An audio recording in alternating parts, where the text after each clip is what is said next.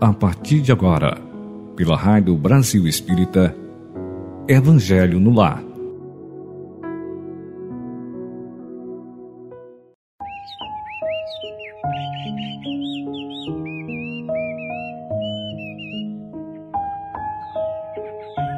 Olá, meus amigos, irmãos, irmãos, amigos da Rádio Brasil Espírita, para vocês, mais uma excelente quarta-feira, que maravilha, né? Um dia abençoado para todos nós, muita paz, muita luz, muita proteção para todos. Né? E já nesse clima de louvor, vamos também agradecer, não é? Vamos agradecer por mais este encontro, né? Por estarmos aqui unidos e reunidos em torno do Evangelho de Cristo. Que maravilha! Né? Nossas graças, nossa gratidão, primeiramente ao nosso Pai Celestial pelo dom da vida. Também ao nosso Mestre Jesus, nosso irmão maior, modelo e guia da humanidade. Obrigado, Senhor Jesus, por toda a proteção, por todo o cuidado, todo o amor que dedica a todos nós. Agradeceremos também aos nossos guardiões, nossos anjos da guarda, a denominação que vocês quiserem utilizar. Vamos agradecer a eles, nossos fiéis companheiros, inseparáveis companheiros. Agradecemos também a equipe da Rádio Brasil Espírita, nos dois planos, né? tanto no plano físico como no espiritual, que faz possível né? Toda essa equipe faz possível nós estarmos juntos, mesmo que fisicamente distantes. E isso é uma maravilha. Né? Então, muito obrigado a todos. E Pai, Pai que estás no céu, permite que nesse momento estejamos todos bem concentrados, bem receptivos às palavras, às mensagens e às reflexões que vamos nesse momento receber. Pedimos também à equipe espiritual que está ao nosso lado nesse momento, que cuide de cada um de nós, de cada um dos que vieram aqui participar, que estão aqui para ouvir, para aprender, que os, as nossos, os nossos lares sejam higienizados fluidicamente. Que os nossos ambientes de trabalho, caso estejamos no trabalho, também nossos meios de transporte, todos, todos esses ambientes sejam alcançados por essa energia maravilhosa, por esses bons fluidos que haverão de chegar nesses próximos momentos. Que a nossa água seja fluidificada para que possamos sorver, absorver todos os fluidos através dela. Que assim seja, Senhor. Graças a Deus. Pois bem, meus amigos da Rádio Brasil Espírita, nós sempre fazemos uma leitura de harmonização e utilizamos, né, estou fazendo uma leitura sequenciada do livro Vibrações de Paz em Família, da editora do Foco, foi psicografado pelo médio Vanderlei Oliveira e de autoria espiritual de Hermãs do Fogo. Nós hoje faremos a leitura do capítulo 30 da primeira parte desse livro. Esse livro é dividido em três partes e nós estamos aqui no capítulo 30 da primeira parte. O título desse capítulo de hoje é Compromisso e Priorização. E temos a seguinte passagem evangélica: E, vendo de longe uma figueira que tinha folhas, foi ver se nela acharia alguma coisa. E chegando a ela, não achou senão folhas, porque não era tempo de figos. Essa passagem está no Evangelho de Marcos, capítulo 11, versículo 13. Vejamos o que a irmã Sudufo nos traz como reflexões.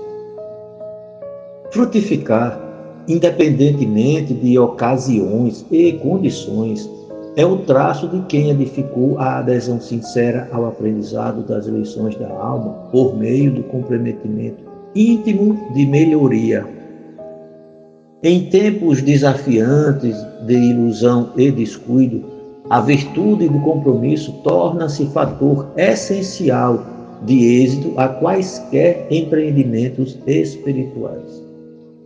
Vigie suas horas, adaptando-as aos deveres nobres, ao estudo enriquecedor, à diversão educativa, ao trabalho do amor e à cooperação comunitária.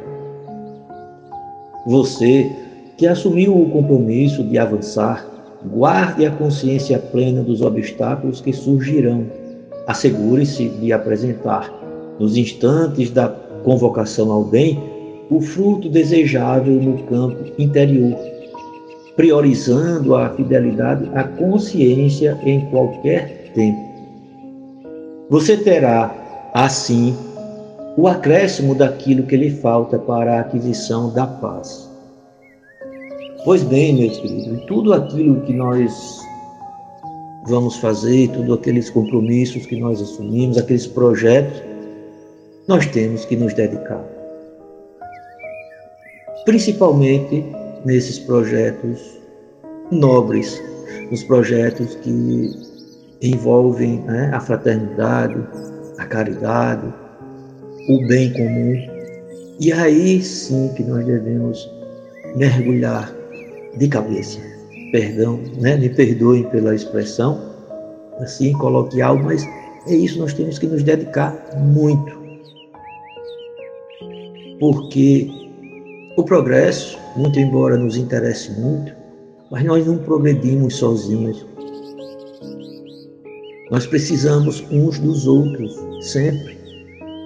E fica sempre mais fácil quando nos dedicamos e contamos com o apoio do outro. E, evidentemente, nos, dispomos, nos dispomos a apoiar o outro também, que isso é uma colaboração. Então, realmente, alcançar a paz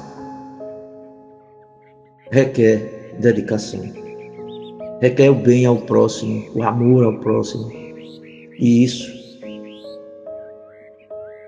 é um exercício diário. Nós temos que nos dedicar a isso e vigiar as nossas horas, como foi dito aqui. A irmã Sudufo fez um alerta, né? Vigie suas horas, adaptando-se aos deveres nobres. Olha só, o estudo, a diversão educativa, o trabalho do amor e a cooperação comunitária. Ou seja, não estamos sozinhos, não vamos nos esquecer disso.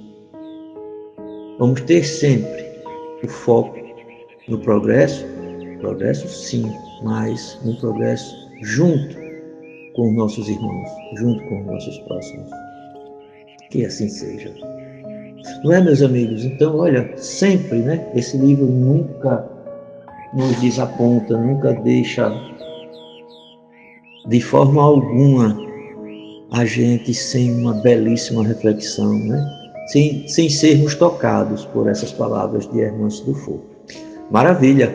Então, nós estamos na leitura também sequenciada do Evangelho segundo o Espiritismo, nós estamos no capítulo 5. O capítulo 5 tem esse título Bem-aventurados os aflitos. E nós já fizemos uma leitura aqui sobre a justiça das aflições, é, nós já fizemos aqui também a leitura sobre a causa atuais das aflições.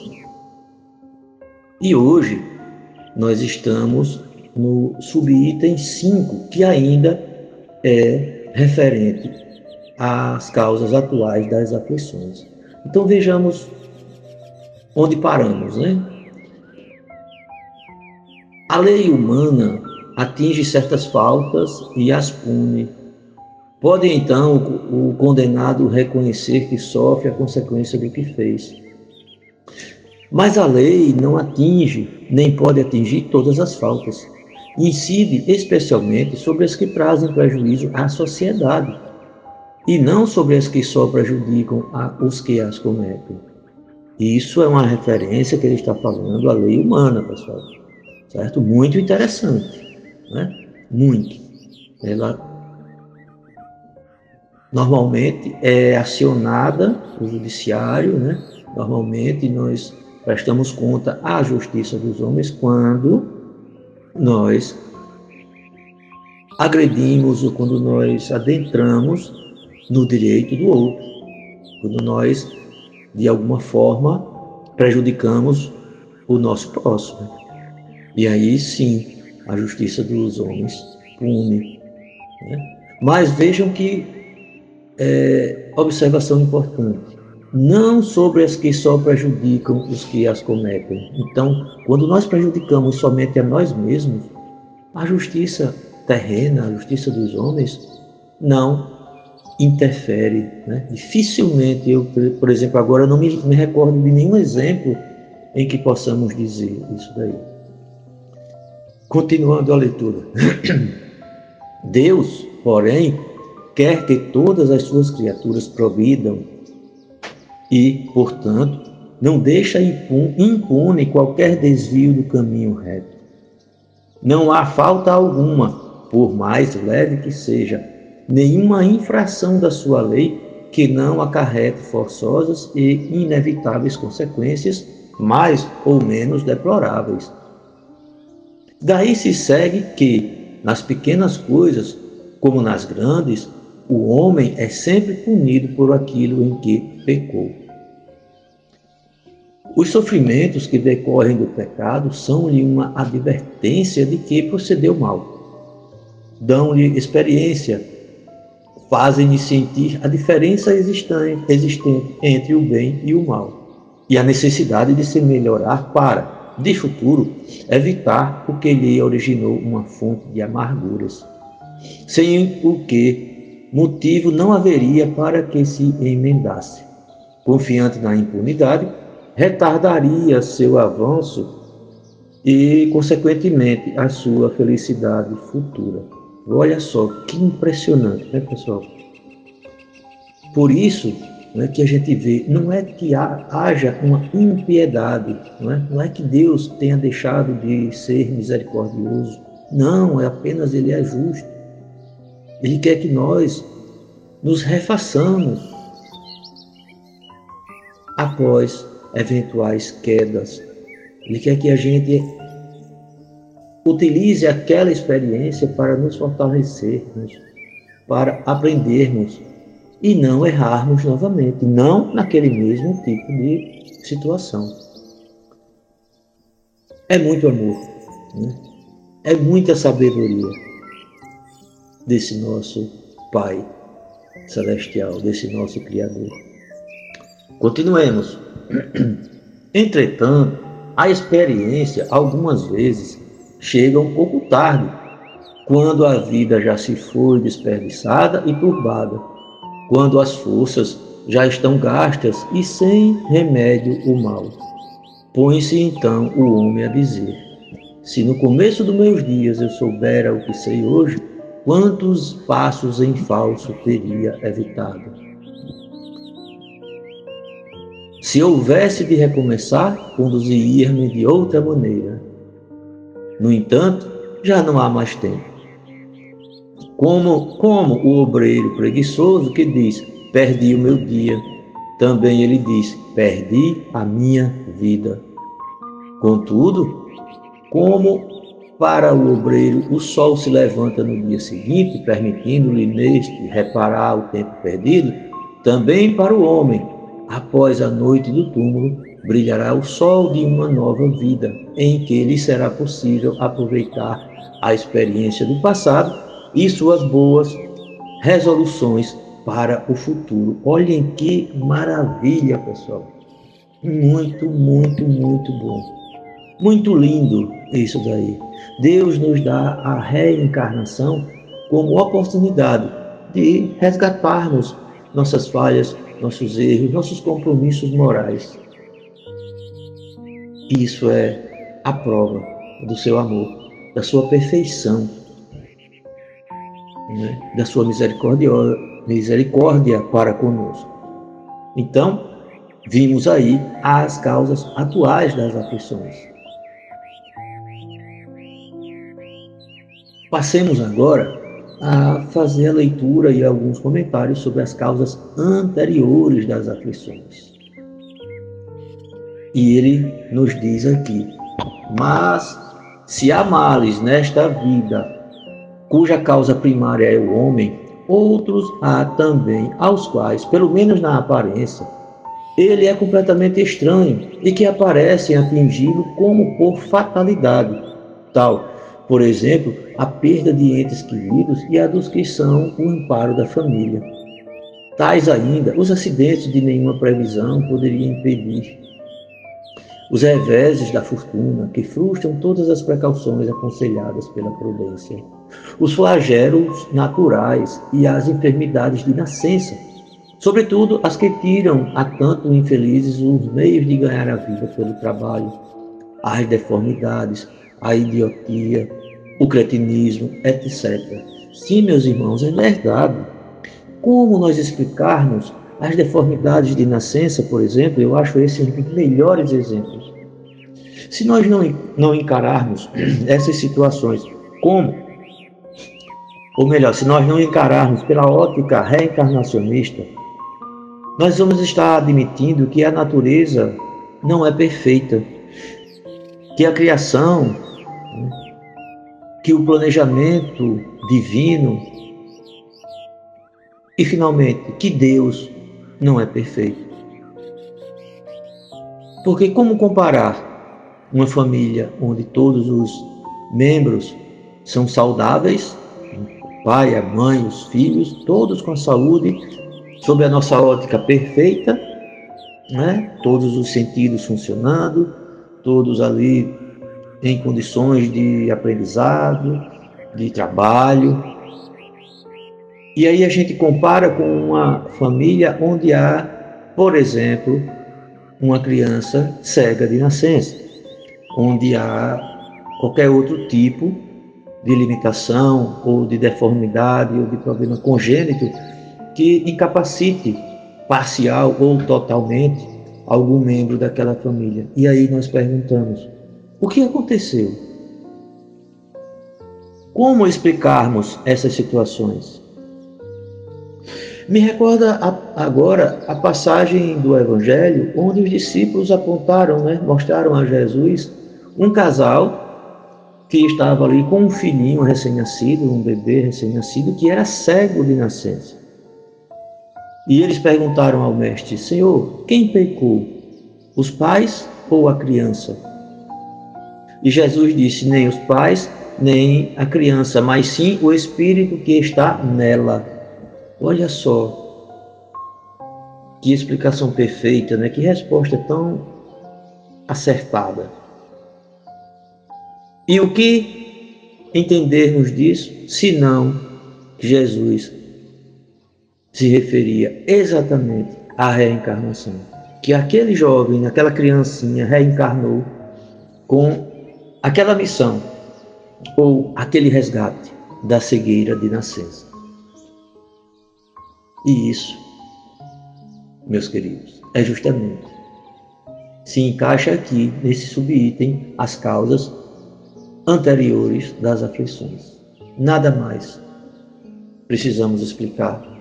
Ou nenhum outro exemplo será necessário, mesmo que existam vários, eu sei que existem vários outros exemplos, mas esse exemplo aí é perfeito, ele é completo. Certo? Voltemos então aqui à leitura. Os que nascem nessas condições, certamente nada hão feito na existência atual para merecer, sem compensação, tão triste sorte que não podiam evitar, que são impotentes para mudar por si mesmos e que os põe à mercê da comiseração pública. Por que, pois, seres tão desgraçados enquanto ao lado deles, sob o mesmo teto, na mesma família, outros são favorecidos de todos os modos? Olha, vamos pensar nisso, né? Ele aqui colocou na mesma família, então mesmo pai, mesma mãe, ali irmãos todos nascendo saudáveis, não é? sem nenhum tipo de deformidade ou de limitação, e de repente um dos filhos nasce com uma limitação física, Pode ser desde a má formação, pode ser um problema como vemos aqui, né, de síndrome, uma síndrome qualquer que tire o discernimento, o raciocínio, a, a idiotia, a cegueira de nascença, problemas outros, que as, muitas vezes vão até atingir ou se manifestar aos poucos anos, né? O que pensarmos então de uma criança, 4, 5 anos, que ali aparentemente tão saudável e de repente adoece. Por exemplo, com uma doença oncológica, né, com uma leucemia, com câncer, câncer de cérebro, qualquer outro tipo. E como explicarmos isso? Como explicarmos, se não? Como entendermos, se não dessa forma, sobre a ótica da reencarnação? Que dizer, enfim, dessas crianças que morrem em tenra idade e da vida só conhecem sofrimentos? Olha que pergunta. Problemas são esses que ainda nenhuma filosofia pôde resolver, anomalias que nenhuma religião pôde justificar e que seriam a negação da bondade, da justiça e da providência de Deus, se se verificasse a hipótese de ser criada a alma ao mesmo tempo que o corpo e de estar a sua sorte irrevogavelmente determinada após a permanência de alguns instantes na terra.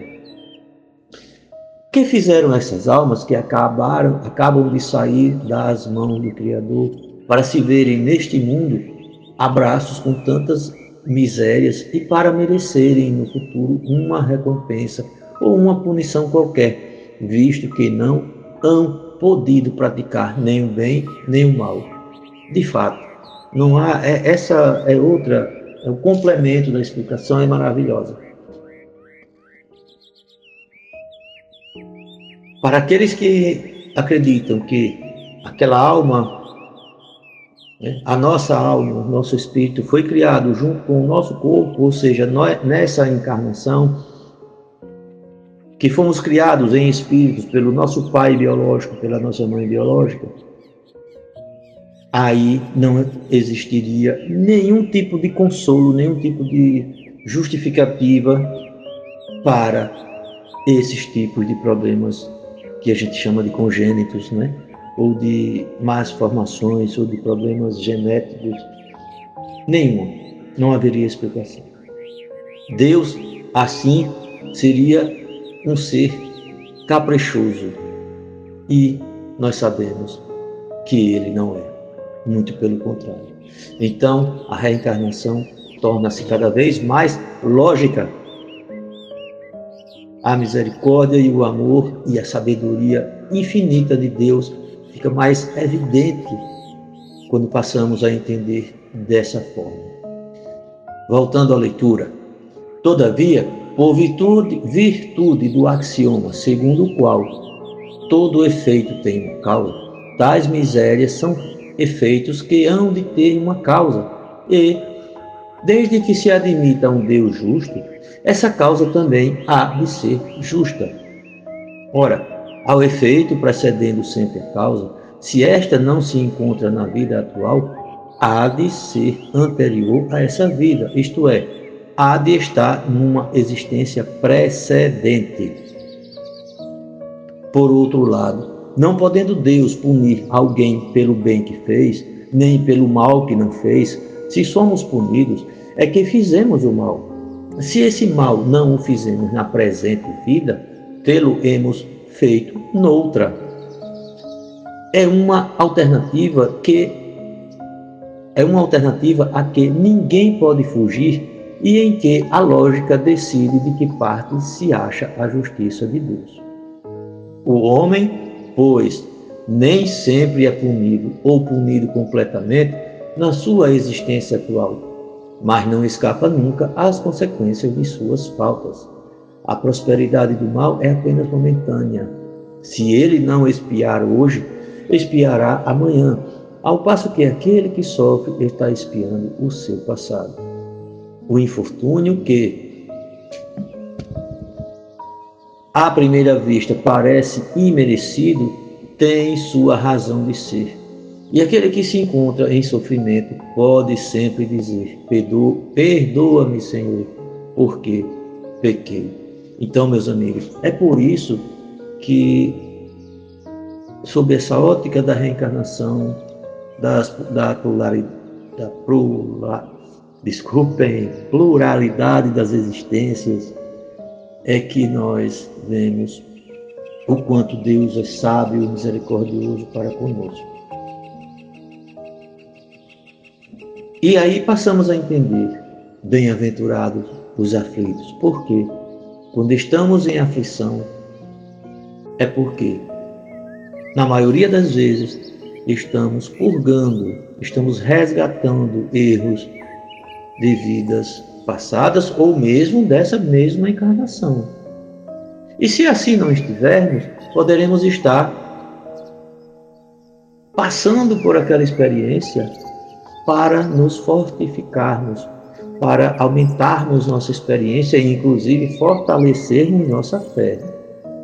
Sim, não só reencarnamos para purgar erros do passado, resgatar débitos. Não, nós também reencarnamos e muitas vezes pedimos por dificuldades para que aquilo seja uma provação, para que a gente saiba que aprendeu e que consegue é, passar e suportar aquilo dali. São três tipos de encarnação que nós conhecemos aqui, nesse nível planetário em que estamos: de, de resgate, de provas e de missão. Olha só, quando não tivemos o que resgatar, nós podemos reencarnar como prova. Vamos ver, vamos nos testar, e somos nós que pedimos nós que pedimos.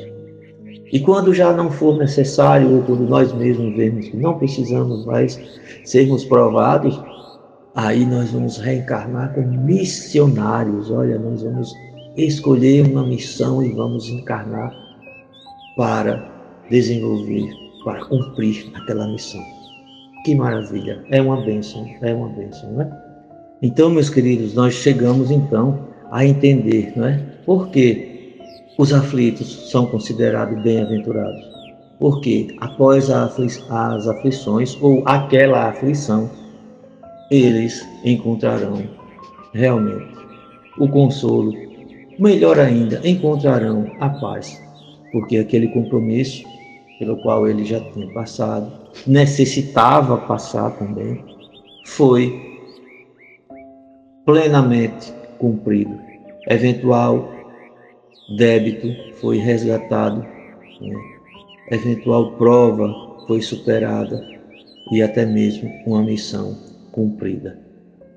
Dessa forma, torna-se muito mais fácil o entendimento dessas palavras de Jesus, do Sermão do Monte, porque de outra forma seria muito difícil entender essas palavras do nosso Mestre Jesus. Então, meus queridos irmãos, nós finalizamos aqui o subitem 6 do capítulo 5. E já peço que todos firmem comigo o propósito de estarmos aqui na próxima quarta-feira para darmos continuidade a esse estudo. Então vamos juntos, neste momento, agradecer. Agradecer com muita, muita, muita força e muita sinceridade por esse momento, por essas explicações, essa, essa leitura tão maravilhosa. Vamos agradecer por termos estado nessa sintonia tão bela, tão sublime com o alto. Vamos agradecer aos nossos irmãos trabalhadores do plano espiritual que aqui, junto de nós, nos ajudaram, nos intuíram, trabalharam na asepsia fluídica das nossas casas, fluidificaram nossa água, ministraram passes espirituais em todos nós. Agradeçamos de coração a toda essa equipe. Agradeçamos novamente a equipe da Rádio Brasil Espírita por tornar capaz, possível, este, este momento. E vamos agradecer ao Mestre Jesus por todo esse essas oportunidades que Ele coordena, que Ele torna possível, que Ele nos envia. Agradecer pela fluidificação da nossa água, pela purificação dos nossos ambientes. E vamos nos comprometer de estarmos aqui na próxima quarta-feira. Que assim seja, Senhor. Graças a Deus. Pois bem, meus queridos amigos, irmãos, irmãos, amigos da Rádio Brasil Espírita, muito, muito, muito obrigado pela participação. Cada um de vocês é uma presença única e é muito importante, muito importante para todos nós. Esse nosso grupo vibra, vibra forte, vibra positivo e isso nos anima e isso faz com que a nossa semana seja maravilhosa. Uma maravilhosa semana de muita paz, de muita saúde, de muito amor para todos vocês. Que assim seja, meus irmãos. Graças a Deus.